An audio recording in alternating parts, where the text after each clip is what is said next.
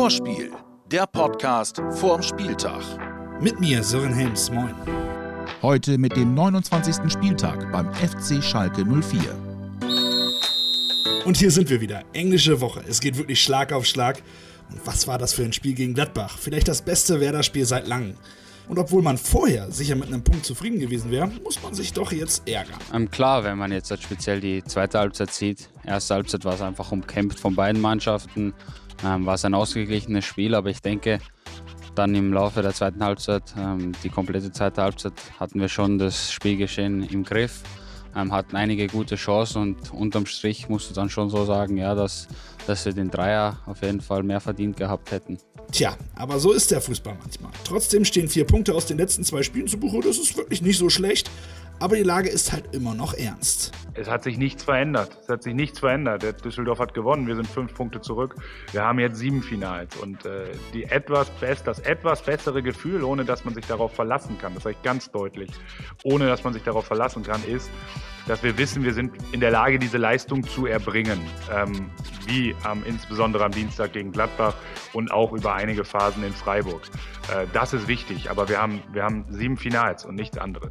Das gute Gefühl mitnehmen, wir müssen uns aber weiter bewusst sein, es geht um alles oder nichts. Kein Platz für Fehler. Ich glaube, dass das die Kernaussage ist, was du gerade auch gesagt hast. Ne? Äh, Fakt ist, wir stehen auf Platz 17 und ähm, wir konzentrieren uns jetzt total auf das nächste Spiel ähm, in Schalke.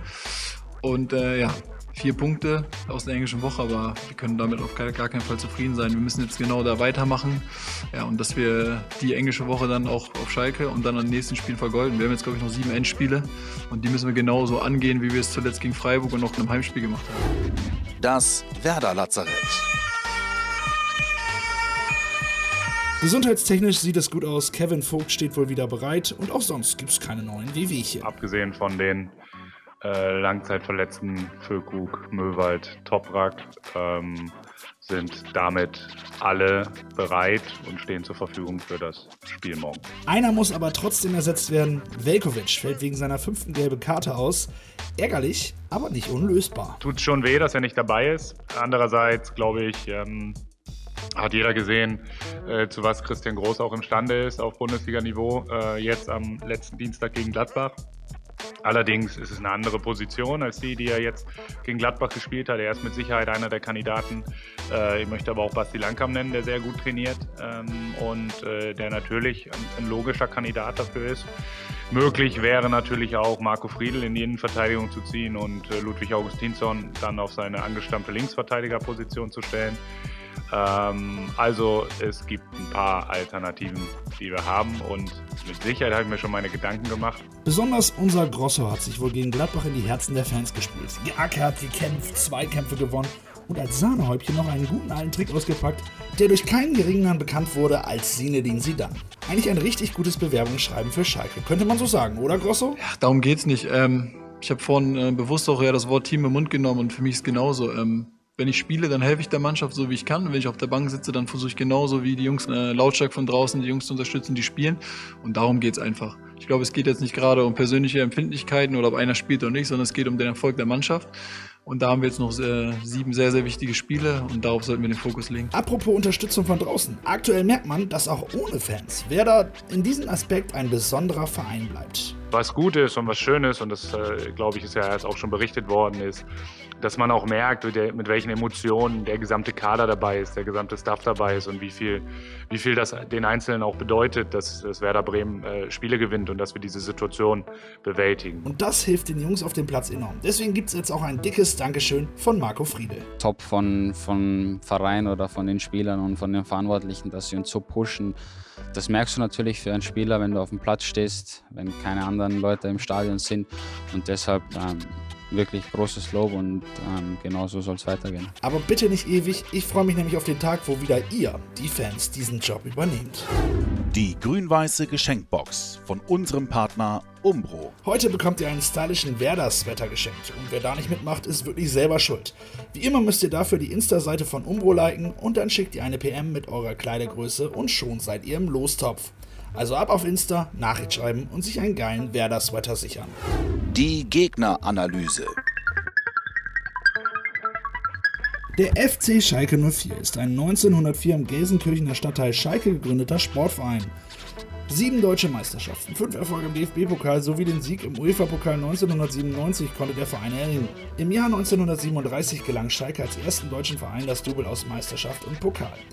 Aktuell ist das Bild aber ein deutlich anderes, denn Schalke spielt die schlechteste Rückrunde der Vereinshistorie und wartet seit zehn Spielen auf einen Sieg. Naja, mit Warten kennen sich die Schalker ja auch aus, immerhin warten sie 62 Jahre auf einen Meistertitel. Trotz der aktuellen Krise, zu der Zeit ausgerechnet Düsseldorf gegen Schalke 2 zu 1 gewonnen, ist diese Mannschaft aber immer noch durchaus gefährlich. Schalke hat seine Stärken. Schalke hat insbesondere bei Standards, da sind wir wieder bei dem Thema, sehr große Waffen äh, im wahrsten Sinne des Wortes mit, mit Sané, mit Kabak, äh, sehr gute Standardschützen mit Caligiuri, ähm, haben natürlich auch jetzt in letzter Zeit viel Verletzungspech gehabt. Arid hat gefehlt, Ausnahmespieler.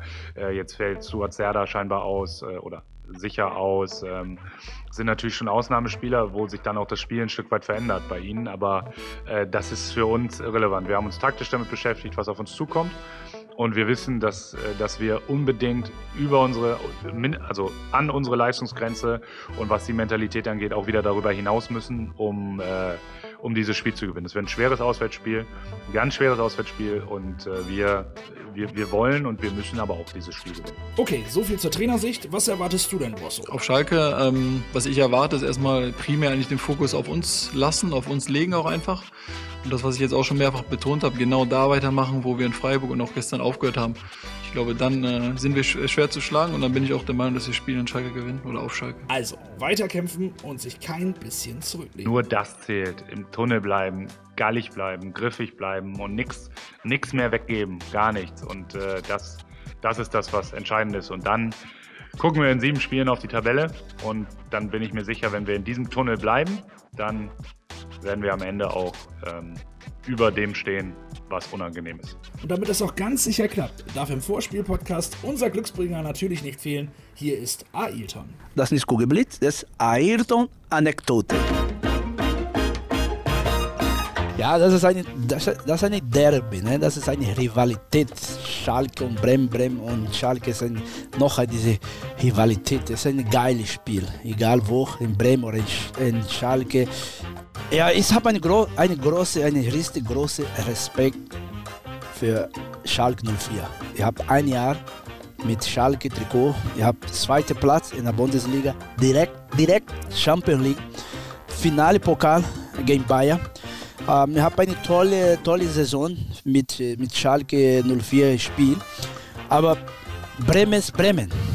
Ne, Bremen ist, äh, steht in Bremen ist wie mein Herz. Und wer mein Herz, und wer sagt, wäre Bremen, mein Herz ein bisschen bum bum bum bum bum. Verstehst du mein?